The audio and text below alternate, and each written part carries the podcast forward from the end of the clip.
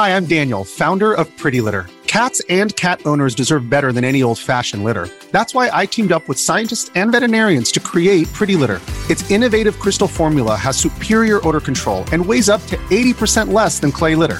Pretty Litter even monitors health by changing colors to help detect early signs of potential illness. It's the world's smartest kitty litter.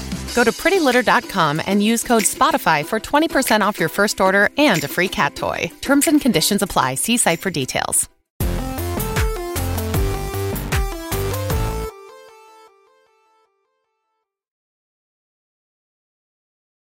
Yo, and welcome to Kinda Funny Games Daily for Monday, August 9th, 2021. I'm your host, Janet Garcia, and joining me is Tim motherfucking Gettys. You love to see it. The Garcia Gettys Information Squad is back in full effect. Absolutely. And that just that brings me to you know probably our most important point of the show. We mm-hmm. finally have real branding. Uh, Alex J. Sandoval, whose handle is at OMGLX on Twitter. He's in the chat. He's um, in the um, chat right now. I see. Oh, he- heck yeah.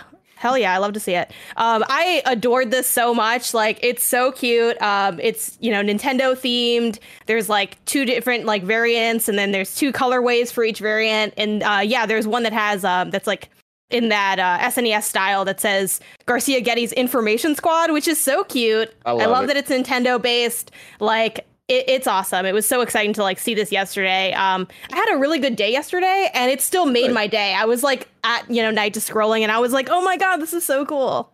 Yep. Very, very cool. Shout out to you, Alex. Thanks so much. Wow, it's giant now. No, but uh, shout out to you. We love you so much. And uh, I'm excited about this. Of course, Tim Tam Thursdays are a thing of glory, but I'm starting to really like these Garcia Gettys Monday. Mondays, right, and now know? we have a way to call it because mm-hmm. if without the Garcia Gettys like Monday or whatever day, it's just like I'm working with Tim. Like that's way yeah. less exciting, right? but now it has.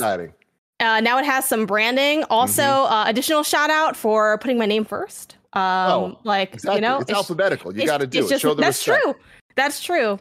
Mm-hmm. Um, but yeah, it looks really cute. Uh, it was just really cool to see, and I really liked stuff like that from the community. Like I, I do feel like that what that's kind of what makes like some of these communities like a little bit differentiated, where there is just like that next level passion where y'all will just do stuff like this and be like, oh look, I made you this beautiful thing, and it's so nice. So yeah, I just love that stuff. I love it too, and I love being here with you. Let's talk about some video games, Janet. Hell yeah, because today's stories include Xbox's Gamescom plans, Intellivision Amico getting delayed again, the Steam Deck's docked performance, and more. Because this is Kinda Funny Games Daily, where each and every weekday at 10 a.m. live right here on twitch.tv slash kind of funny games. If you're watching live, you can correct us when we get stuff wrong by going to kindoffunny.com slash you're wrong. If you don't want to watch live, you can watch later on youtube.com slash kind of funny games, roosterteeth.com, or listen later on podcast services around the globe by searching kind of funny games daily.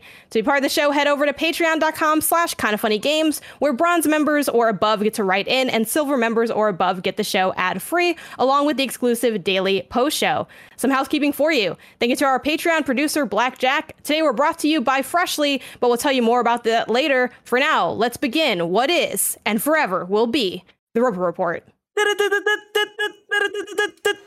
It's time for some news. We have six stories today. Uh, Baker's dozen.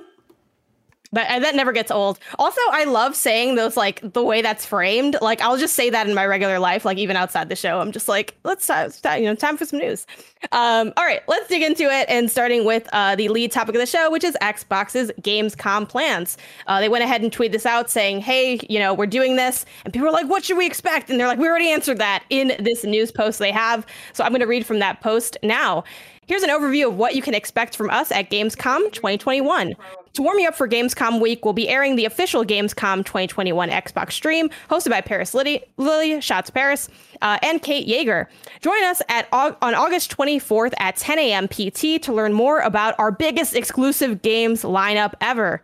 You'll get in depth updates from some previously announced Xbox Games Studios titles alongside some of our third party partners, including some of the incredible titles coming to Xbox this holiday, upcoming releases to our monthly subscription service, Xbox Game Pass, and much more. Uh, they also take some time in the post to shout out Opening Night Live, which of course is hosted by Geoff Keighley again on August 25th, which uh, drops at 11 a.m. PT. And they also mention that you can check out uh, Bethesda's mainstream on Twitch, uh, as Bethesda Germany will be doing a live stream over several days, starting August 26th, which is to say, like, there's probably nothing super crazy coming out of that. But I think if you're, you know, a really big Bethesda fan, it could be worth checking out.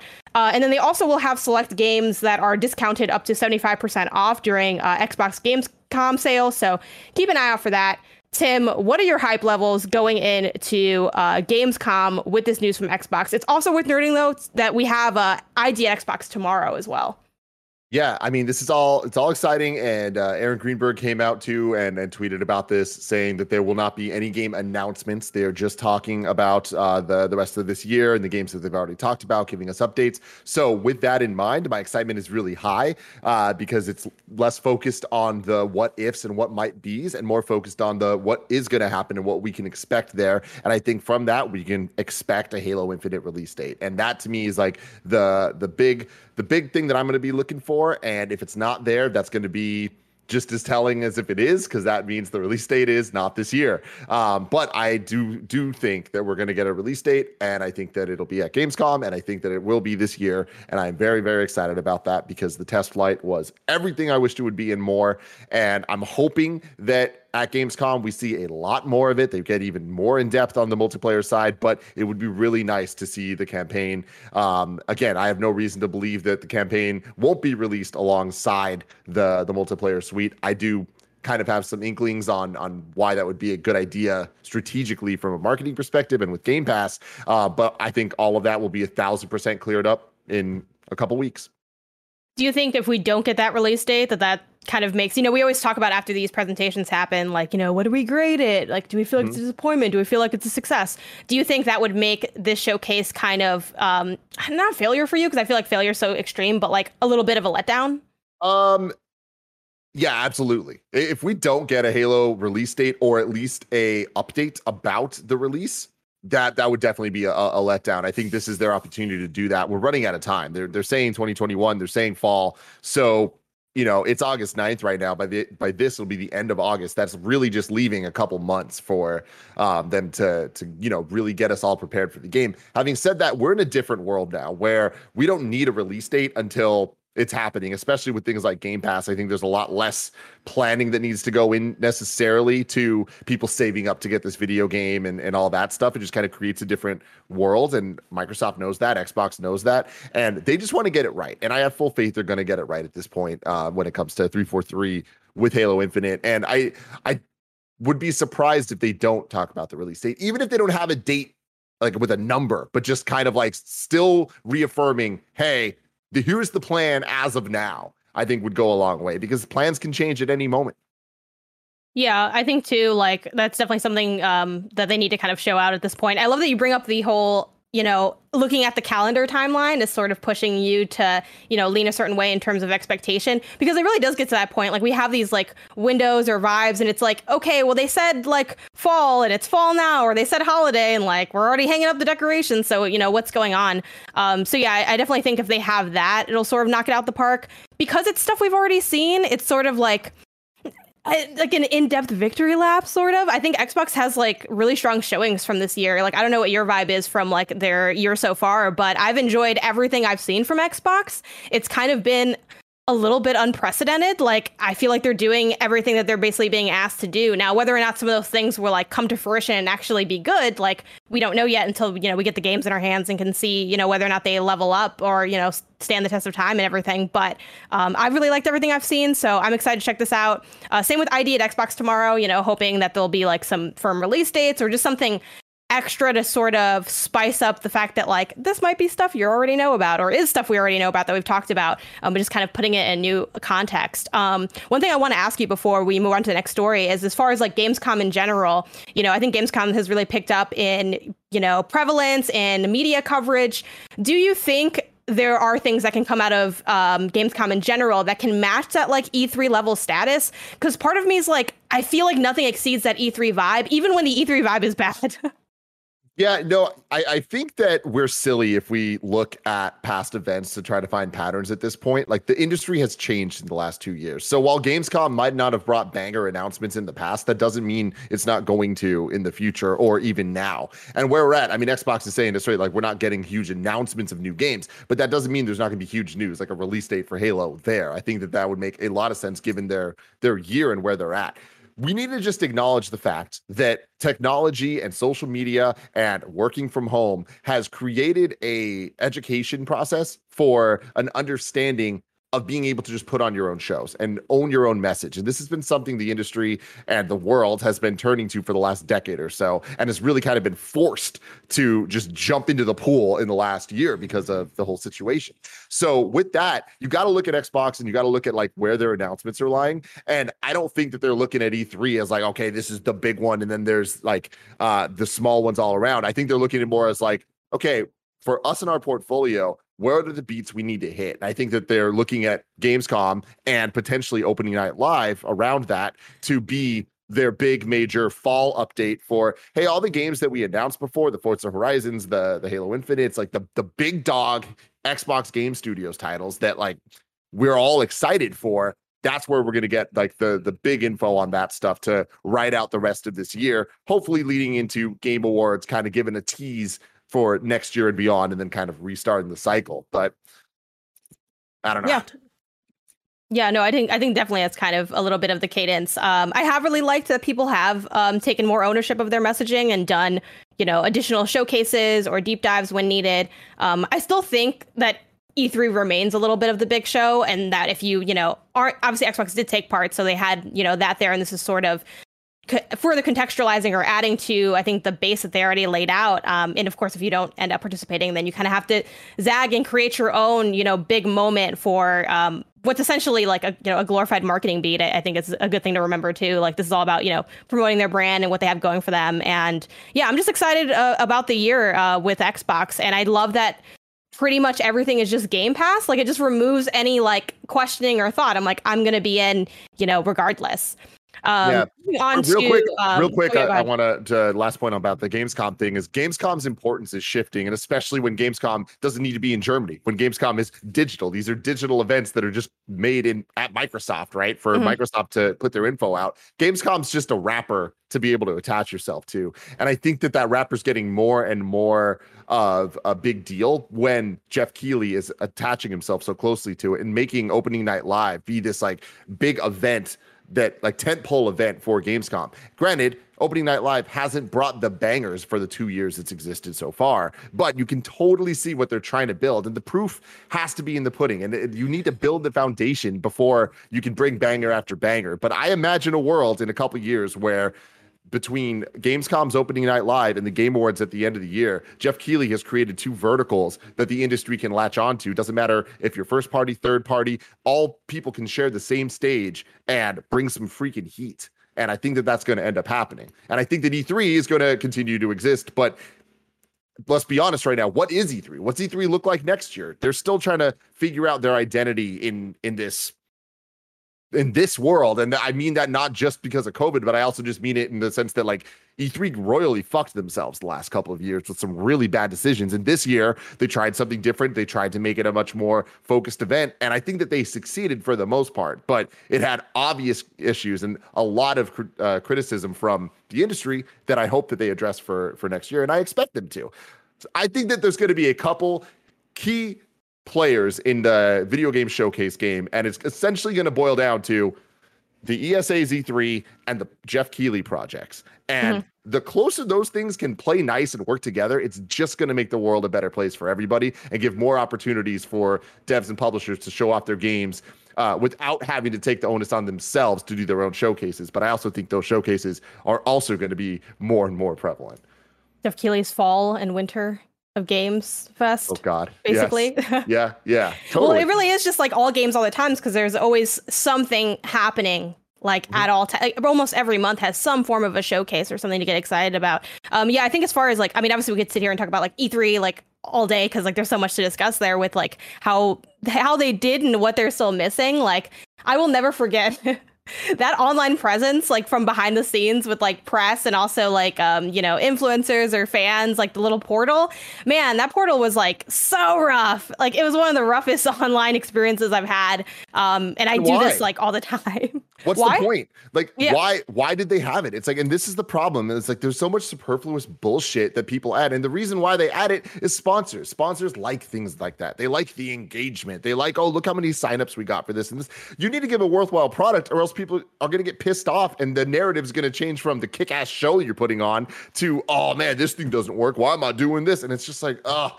I just I just hate it. It drives me crazy. It's like focus on what you're trying to do and do it well. Like don't add Yeah, but at the same time, we keep saying like, is E3 washed? Is E3 going away? We've been having like the is E3 dead conversation for like the last like four or five years, and I feel like the answer always ends up being ends up being no. Like it's still here, and like you could argue that E3 is just E3 because it's E3, but that still has like that. Mm-hmm. That's the whole cachet, right? You talked about like these events just being a wrapper. Like that E3 wrapper is still immensely appealing even if it's you know fallen off like it's the brand recognition it's the it's the big show even when it's whack it's the big show um, and, like, and yeah that, that just say- remains last bit I want to say about the the big show and E3 and all that stuff. It's like the fact of the matter is, and you can disagree with me if you want, but the facts are there.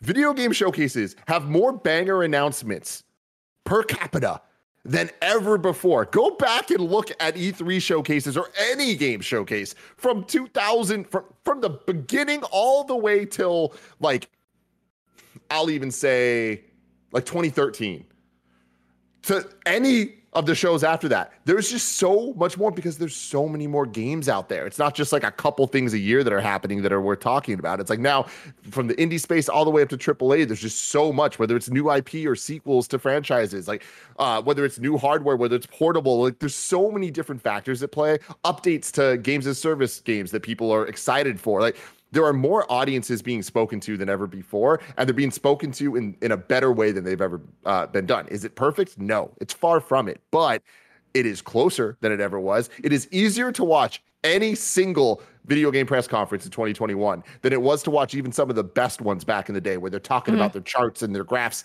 That is such a rarity these days. And that used to be that used to dominate the majority of the sometimes multi-hour press conferences that sure Super Smash Brothers Melee would be shown off in the middle of something, but the middle of the thing was being shown off was a bunch of awkward white guys pointing at graphs. Like nobody wants that.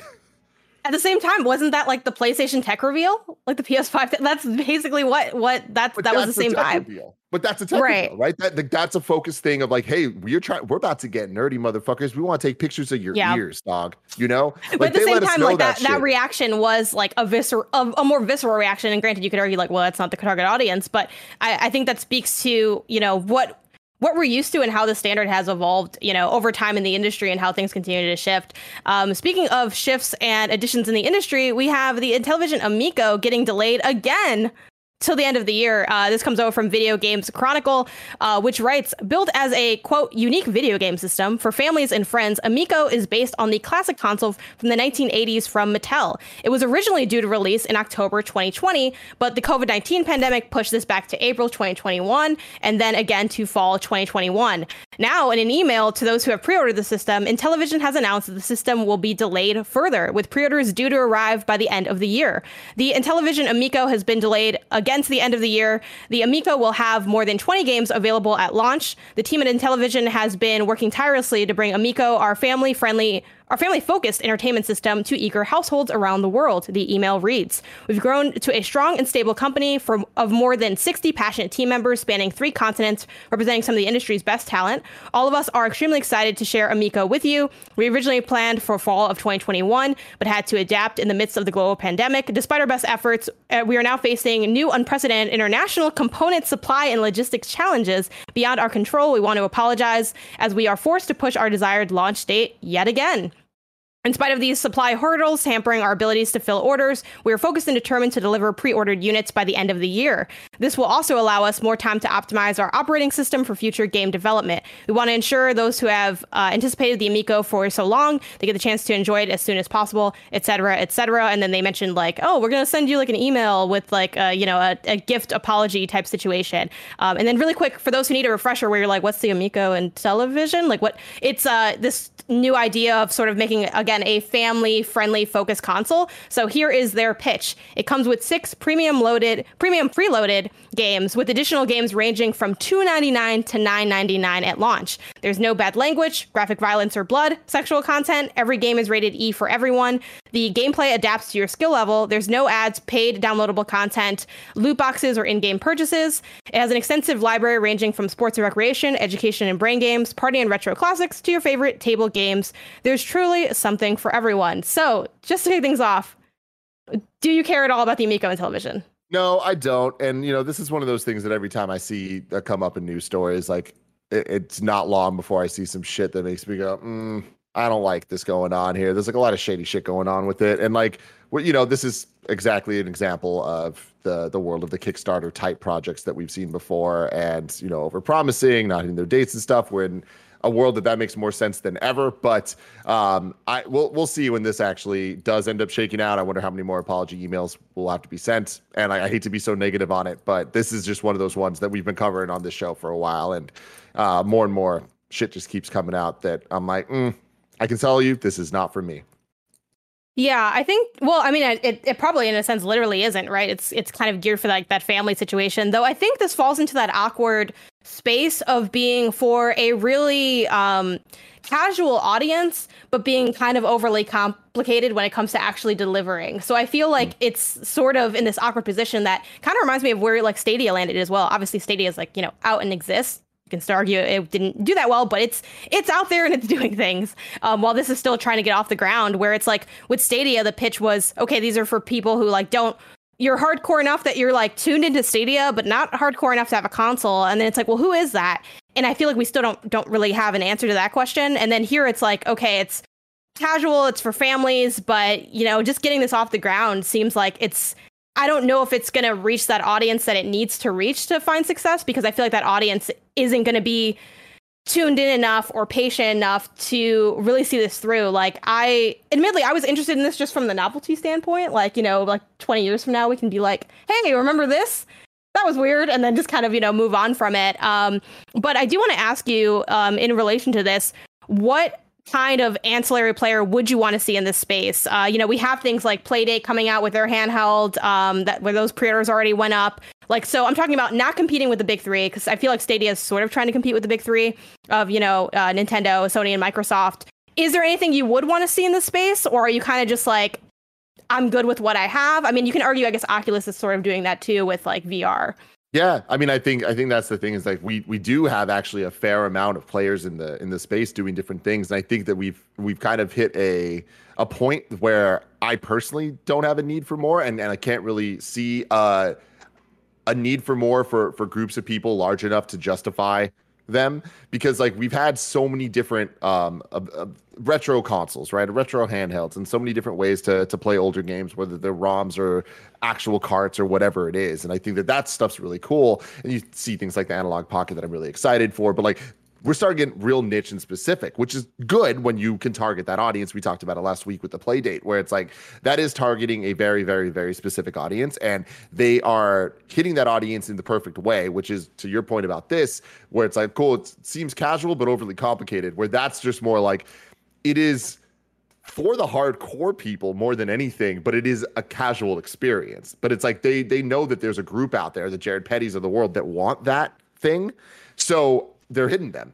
I, I, think that Oculus Quest is a good example of taking the VR space at space and putting out that one product that's like, cool, this one just works simpler than the other ones. So it's going to actually allow you to have these different experiences uh, with with video games or, or otherwise with VR. And then you look at uh, the the big three. It's like even they've gotten a little bit more niche over time, but just niche has become mainstream. And what I mean by that is the idea of the Switch being both a console and a portable, which negates the need for a pure Nintendo portable, which for the longest time was the only portable in the space, right? Like the the 3DS was rocking and you know the Vita wasn't really there with it. And like back in the day, the DS and PSP, sure that was the thing, but now it's just cool. You don't need to think about the handheld market as a separate identity. It is just part of the experience. And then on the Xbox side of them, kind of the, the there's PC gamers and there's console gamers, but that line is more blurred than ever. So they're kind of like owning that space. And then you got the PlayStation doing what it's doing, right? So it's like I don't know how many more spaces we need. I think at some point it's the overlap that kind of uh, and and the, the the the synergy between things and the cross progression, pro- cross play, all that stuff. That's what matters the most because we already have enough things with unique experiences. Because look at indie games, right? They went from being we get three of them every five years to being like, oh, that they're just a standard pillar of video games, and we're getting more quality indie games than we are AAA games per year.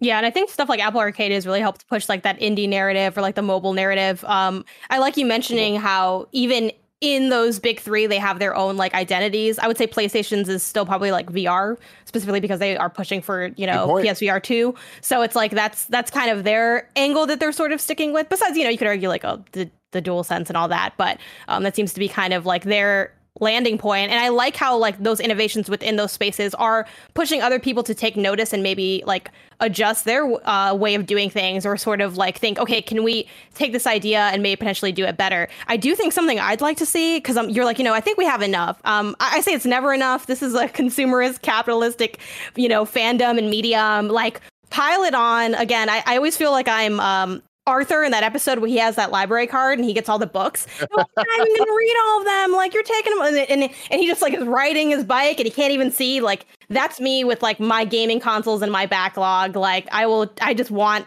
all of it. Um, and a couple things end up you know rising to the surface, and the rest of it like it'll just be kind of um fodder. But I'd love to see something in the AR space um, a little bit more. Obviously, we've, we've gotten AR experiences in games, like that's not new at all. But I think it'd be cool to like, you know, I remember first seeing what is it like Microsoft's Hololens, right? Is that the name for it? The little like AR, like they yep. had that, that Minecraft yeah. showing at that. I forgot what event that was at. They also um, did the Xbox, was so cool. Right?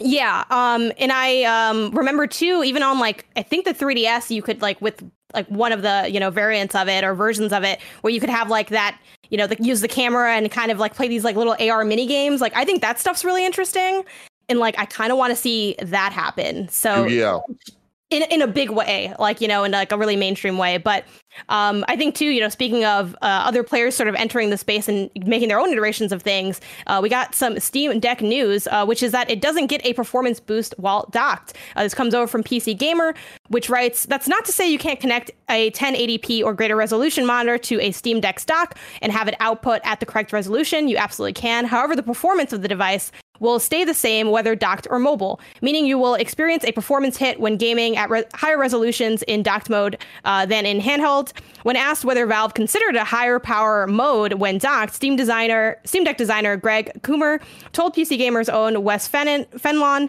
uh, yes, but we didn't make choose to make it uh, a high priority. We felt that it was actually better, all things considered, to not modify based on dock status or mobile status. You know, kind of again focusing on the fact that like this is mostly a handheld, and we wanted you know working the same across the board. You know, does this surprise you? Does this disappoint you? Were you expecting it to have like a higher performance when docked?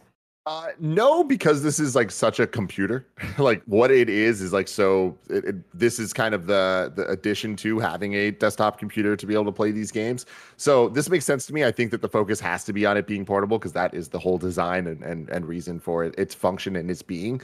Um, not disappointed at all. Uh, but I am I am very excited about the reactions to the hands-on impressions of the the Steam Deck that I've been seeing uh, over the weekend. Like people seem to be really, really, really digging it, which is awesome because you know Steam doesn't have the best history of hardware. Um, so for to see them potentially getting it right is really exciting to me. I know Greg got one, um, which is insane when you think about it. but like, what will that turn into? Probably nothing. But you know, hopefully that's that's wrong. Like hopefully there's something special here because uh, to your point, like I do think that those are really cool ideas of where the industry can go. And like as PC gaming becomes more and more mainstream and, and simpler to use and like things just work in a way that we expect them to on consoles. And then on the flip side, consoles work less than they used to, where it's like the, every time you turn a, a, console on, it has a freaking firmware update and like games have updates, and there's patches and day one patches and all that stuff. It's like the, they're blending consoles and PCs. So we can all learn from each other. Exactly, and it's like I think that the the world as well is a little more educated on on tech stuff. Where you know, uh, back in the day, phones were just phones, and old people could use phones. But now old people know how to use smartphones. They understand the concept of apps and app stores, and maybe not every single one of them, but definitely more than uh, 10 years ago. And so you look at that now, and it's just like people are used to using computers. This isn't the the 1980s, right? So uh, the idea of PC games on the go has a higher chance of working now than ever. Yeah, and it's crazy that like how much this technology in general has advanced. Like, you know, you mentioned phones and like I remember there was an there was an era, you know, when smartphones were just kind of sort of coming out where I was like, "Oh, I would never get a touchscreen phone." Like the touchscreen doesn't work well. Like I'm always gonna get like, you know, I, I was big on having like a touchscreen that also had like Sidekick. a QWERTY keyboard. Yeah, like or I had the like the Palm Pixie Epic. or something for mm. a while. Yeah, there was the Samsung Samsung Epic, right, Kev? That was the one we wanted that had the big old screen. Like it was like you know, no, like it was the iPhone HTC. Yeah, it was the HTC Epic. Well, 4G is the the one that I ended up getting eventually. Crazy the hotness. It's the hotness. Yeah, but um, uh, yeah, I think this makes sense, right? Like it's gonna perform the same across the board. I also think it kind of removes some of the drama that I think we've seen, like at least on like the Switch side of things, where there's always that conversation of like docked versus handheld, or like you know what can we get, where can we get it? And like, what's the difference between the two? this phone. Exactly. Oh my gosh. That's like, yeah, oh yeah, I remember that phone. Yeah, where it, it flipped on the side and then you have like the keyboard underneath. Well, that was later, kind of like that best of with both. This option later, it came out with this option. It's like I wish that they still made slide out phones. I like the tactical feel. I like it. I don't know. I feel like that's like that weird new nostalgia that like our generation has for like. Remember when you had to think about what phone you would get and you'd like research it and like it'd be like a whole process. Mm-hmm. I haven't thought about what phone to get in like y- since I got onto the iPhone, which I think was like at the iPhone 4 or 5. I'm like I just upgrade it and hopefully it doesn't cost that much. Pay for te- uh, text on a per text yeah. basis. That's insane. Insane to yep. think about. Yeah, and I remember I would be like, "Why are y'all messaging me in p?" And like that's back when like you wouldn't message in pieces; you'd have to put it all together because yeah. otherwise, I'm like, I'm getting charged for your like, hey, how's it going? Like put that mm-hmm. all together. Let's make it succinct. Or like, yeah, what a what a weird like culture that was. Where like there was like the free nights and weekends. Um, do you remember like T-Mobile's like was it Fave Five, right? Yeah, yeah. It was like MySpace in real life with like real fiscal consequences. Mm-hmm, you mess up that mm-hmm. Fave Five, that's con- you're contracted in. Yep. God bless. Can you imagine that like on the gaming side where it's like you can, you know, f- free online play with like these select people, but everything else you have to pay or something like that. That'd be wild. I mean, that's that's actually not that bad of an idea if they implemented it correctly. Like if they if they treated it like a additive thing, not like they're taking it away from people. You know what I mean? Like like let's say Xbox Live Gold or whatever, you could just use all that stuff free with two or three people. Like that'd be kind of cool. Who would but, be your two to three people? Um, it'd probably be Kevin and no, it's a waste. That's a waste. I don't play like games online think, like that. I know. It's like part it's did, part relationship, but also like yeah, exactly. It's like okay, well, who's actually going to be available to use it? Because unlike the yeah, unlike the call thing, like this takes like effort. Um, yeah. like the amount of like planning of like, that's why I don't play a lot of games online because I'm like it's all the social stress of like regular socializing with the work of having to to pick up my sticks and like you know get pick going on this like it's too much i love you so much janet i take it back yeah. i take it back because i'm not that big of an online gamer uh, but uh, i plan to be more so than ever with halo infinite my uh-huh. my choices with mike i, I gotta go snowbike mike andy. and andy yeah yeah yeah makes sense I mean, hands down, Joey. Hands down, Joey. Hundred percent. It would just be Joey. Toss out the other one. I don't need it. Kevin All right, Joey well, that's like, that's like Fortnite. a weird, that's like a weird term, but the turn. But the point is, the Steam Deck it's the same across the board. Uh, I still haven't ordered one. I think I'm just gonna wait because I know I just said I want everything, but also like I got limited resources and money, so I'm just gonna hold out and see if I can actually get to the point where I feel like I'd play it. Because again, you know, I mentioned like the Oculus Quest and you know what they're doing in the VR space. I still have barely touched that system. So until I kind of work my way through those, I, I think I'm going to hold off on this one. But I am excited to see once it pans out, you know, what what the larger population thinks and whether or not we do see that shift that we see with like a lot of Nintendo games where people will be like, "Oh, I'm going to get it on Switch cuz like if I can cuz I want the handheld." Like I'm wondering if we're going to see more and more people, especially those who aren't typically into PC gaming like, you know, Greg and everybody else, where it's like, "Oh, I'm going to get this now on PC because I want to play it on my Steam Deck." So I'm excited mm-hmm. to see if that shift will end up happening. Um, but for now, let's get a word from our sponsor.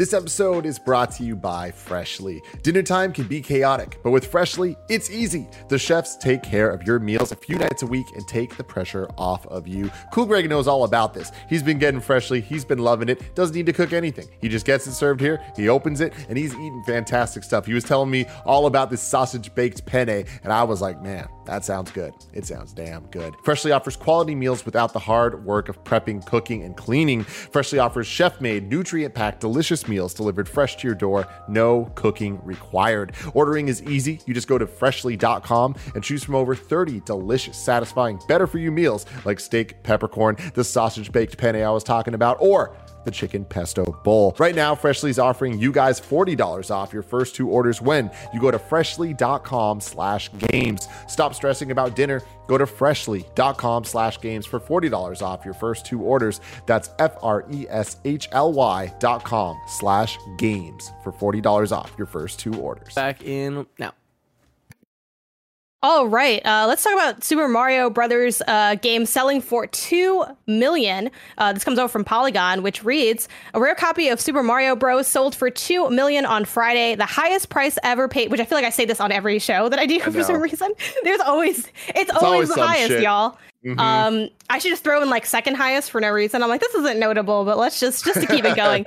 Um, but is the highest price ever paid for a single video game, according to an announcement from collectibles website Rally. What makes the sale unique, other than its mind-boggling price, is how it was sold. An anonymous buyer purchased the collectible from Rally, which had sold shares in the copy of the game to investors. According to a report from the New York Times, the buyer of Super Mario Bros. offered two million for the copy, which is factory sealed, professionally graded, and part of a limited print run. And the sale was approved by shareholders in the NES game.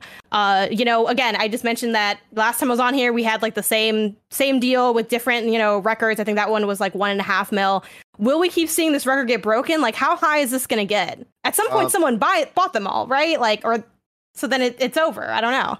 Well, that's the thing is, you know, with this, I know there's, I, I saw my Twitter feed kind of blowing up of people talking about the legitimacy of this and how it kind of seems like there's schemes going on and, and random things. And like, I didn't look too deep into that. But uh, for me, just the understanding of this culture that we're in, like, I've been a sneakerhead my entire life. So it's like, I understand this idea of supply and demand and hype culture and all that shit. And, you know, it's problematic. There's a lot of issues with it. There's a lot of fun to be had too, depending on the way you look at it. And like, just being part of that thing and getting it, like the the got 'em uh, side of it makes you feel so good. But when you miss out on it, you feel like you missed out on something, and that kind of sucks. But that's that's the the game of hype, right? You win and you lose. Um, in this recent trend of a bunch of people that grew up in the '90s having access to money and uh, being quote like, we're supposed to be making money when we grew up. Like, where are y'all getting this money from? Are they hiring?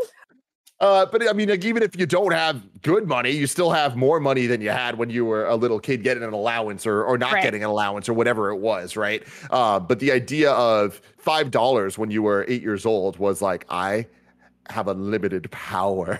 now I it's just that. like now it's the reality of like we can go to a, a Safeway and our parents aren't there. We can buy as much Cocoa Pebbles as we want. You know what I mean?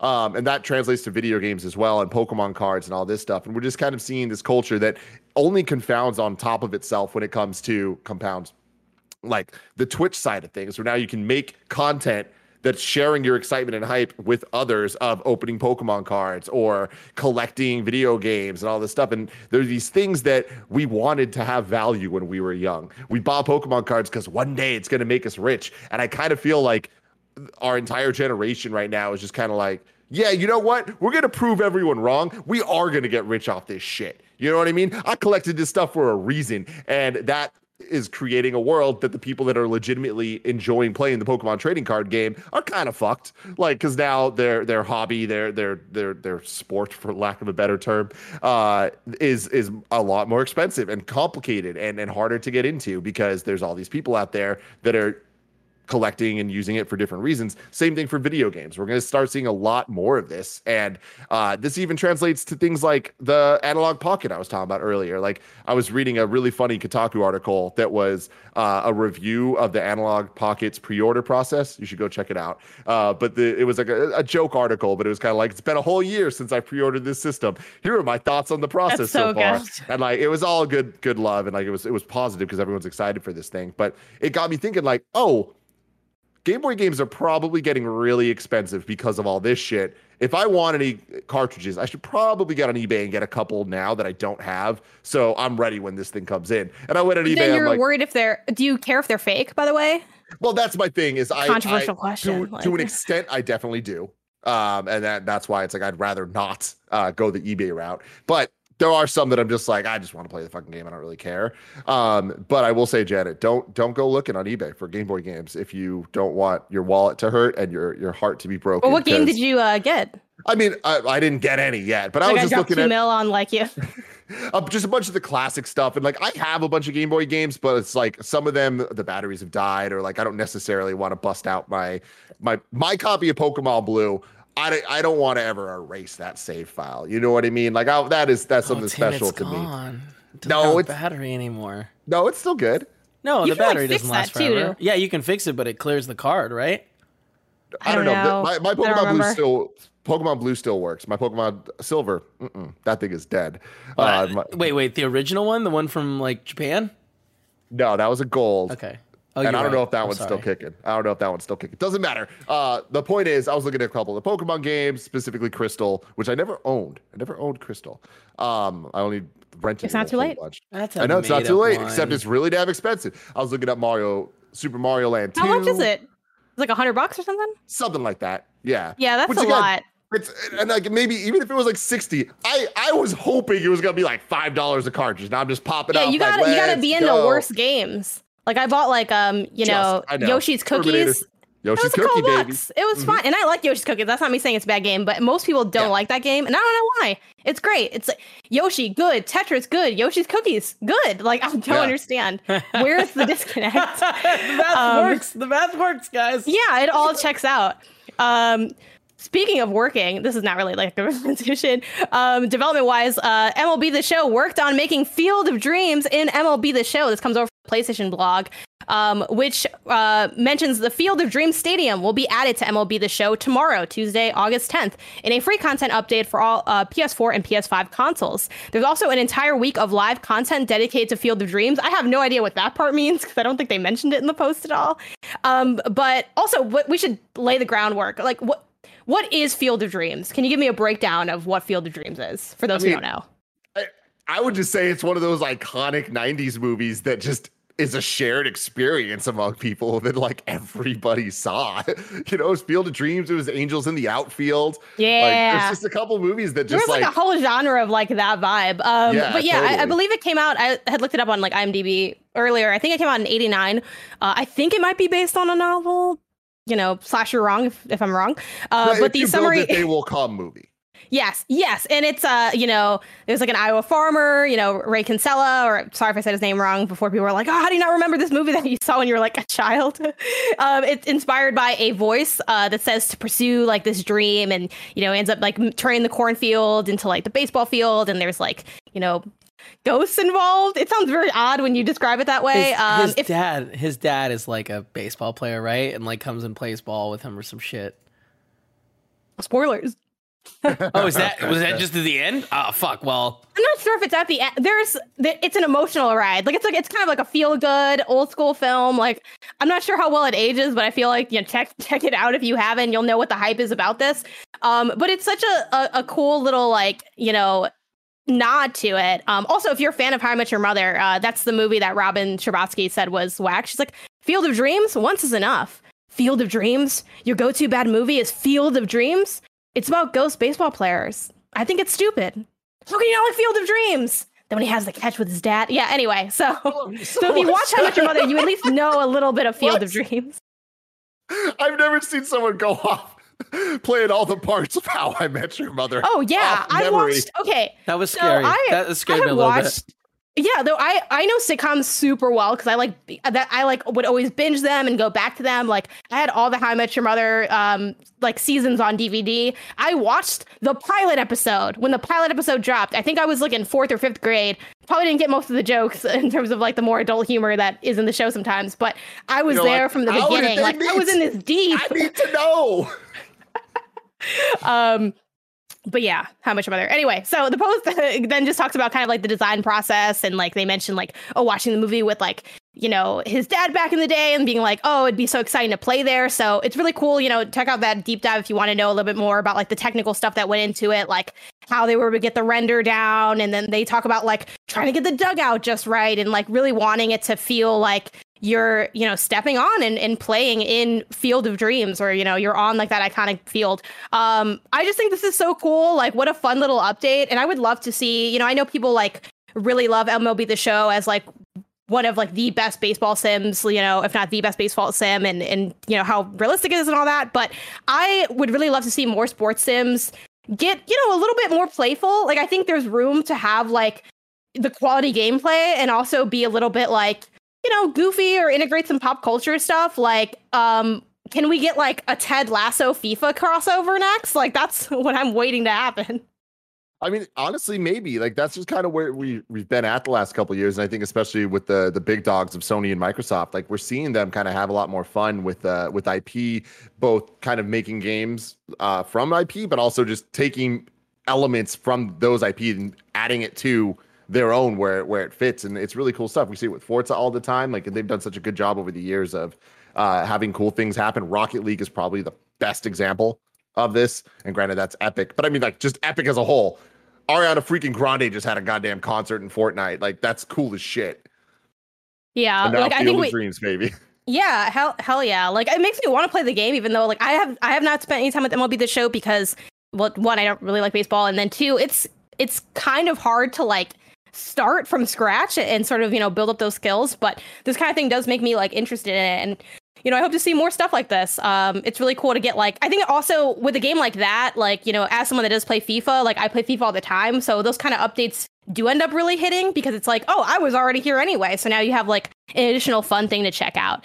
Um, and then speaking of fun things to check out in terms of updates, uh, that brings us to our last story. Overcooked All You Can Eat is getting a free update. Uh, it's the birthday party update to celebrate uh, the five year anniversary of, I think, just like the franchise in general, uh, I'm pretty sure. And it's free uh, across the board. Overcooked All You Can Eat. Uh, reminder that All You Can Eat is basically just like the package of one and two together with all the DLC. So it's kind of like a catch all game. Uh, here are the key features. Fantastic name for that. So so good. Um, it's gonna have uh, five new birthday themed levels, a new Tabby Cat chef, a recipe to make a cup of tea, and there's gonna be like this new in-game mechanic called uh, the switcheroo, where you sort of like open like a portal and you just kind of like can go through it. So you can sort of move it around and like you know take one chef and like move them to the other side. Not too different than like the teleportation mechanic other than the fact that like it's on the floor and it seems it seems to be ro- like moving on its own. Like i think that's just like a cpu thing but i don't know if you'll have autonomy over moving it um, but yeah, there's gonna be like living playing cards that are basically moving these little portals. It honestly looks very Alice in Wonderland without being like directly like this is Alice in Wonderland, just in like the stylings and like how the cat looks. Um, so Just legally yeah, distinct enough. legally not- distinct. it's a regular birthday. It's not an unbirthday. It's birthday party. It's totally different. Um, are you Sip, excited about sip. this? Are you an Overcooked fan?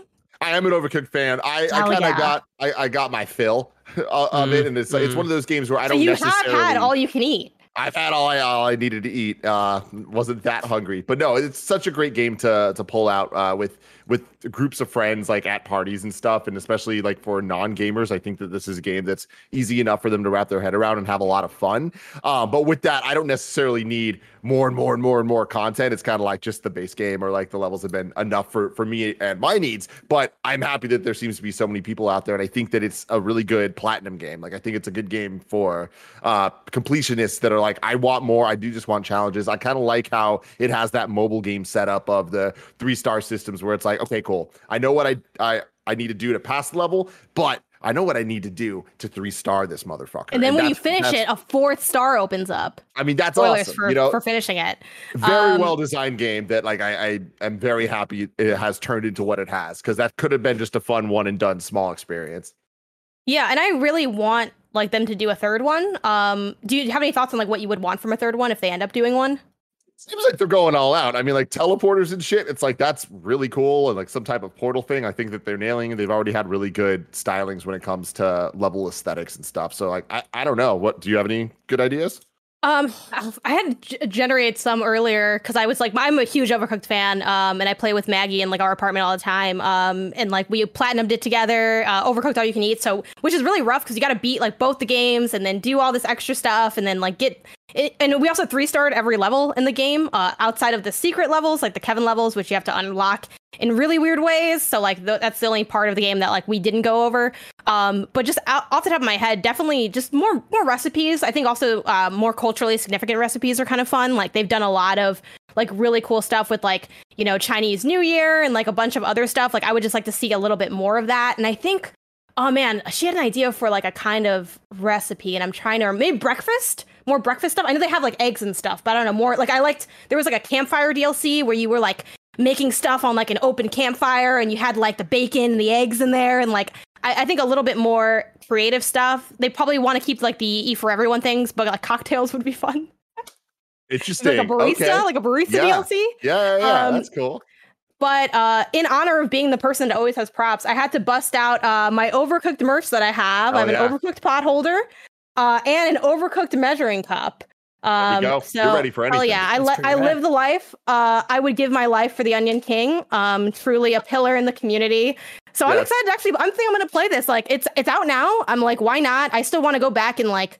For some reason, the platinum only popped for me because I was player one. So we have to go back and re-platinum it as Maggie being player one. So while we're in there, like let's just birthday it up, you know, like Oh yeah. make some tea, like switch it up. Uh, it's gonna be a good time.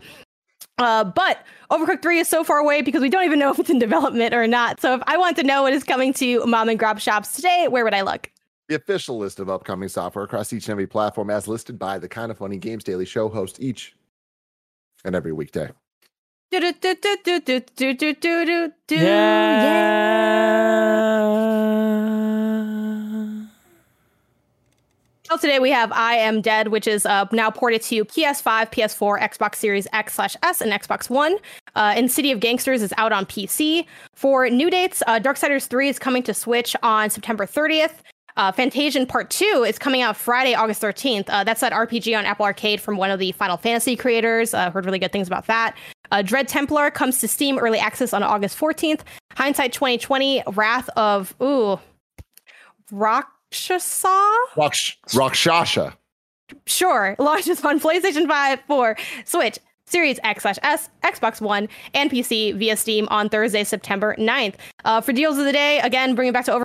Uh, a mention that the game is free to play on Steam between uh, 6 p.m. BST on August 9th and 6 p.m. BST on August 11th. So, if for some reason you haven't checked that Overcooked yet, um, go ahead and check that out. And apparently, you can just hold down the button to chop. You don't have to press it over and over again. I didn't know that for like two games. I had so much campaign for no reason. Uh, before we get out of here, uh, Tim, do you want to let us know what we got wrong, if anything?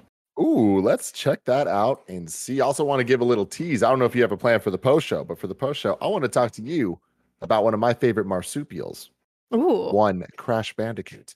Um, Yeah, the I'll go with that. nanobiologist says Field of Dreams is based on a 1982 novel called Shoeless Joe. So let's say you're wrong and more, Ajed, you were right. Nice. Love to see So it. there we go. Love to see All it. right. That's it. Nailed it. Uh, and uh, this week's hosts are tomorrow we have uh, Greg and Gary. Wednesday we have Blessing. Thursday we have Greg and Tim. And Friday we have Blessing and Greg. Uh, if you're watching live on Twitch, after this is a Mike and Nick Photoshop challenge, fun clips, and some Valorant. If you want to catch that stream later, subscribe to youtube.com slash kind of funny plays. Um, and remember that PS I Love You records today at noon. Now it is time for the post show. Supporters of the silver membership or above on patreon.com slash kind of funny games. Get this until next time. It's been our pleasure to serve you.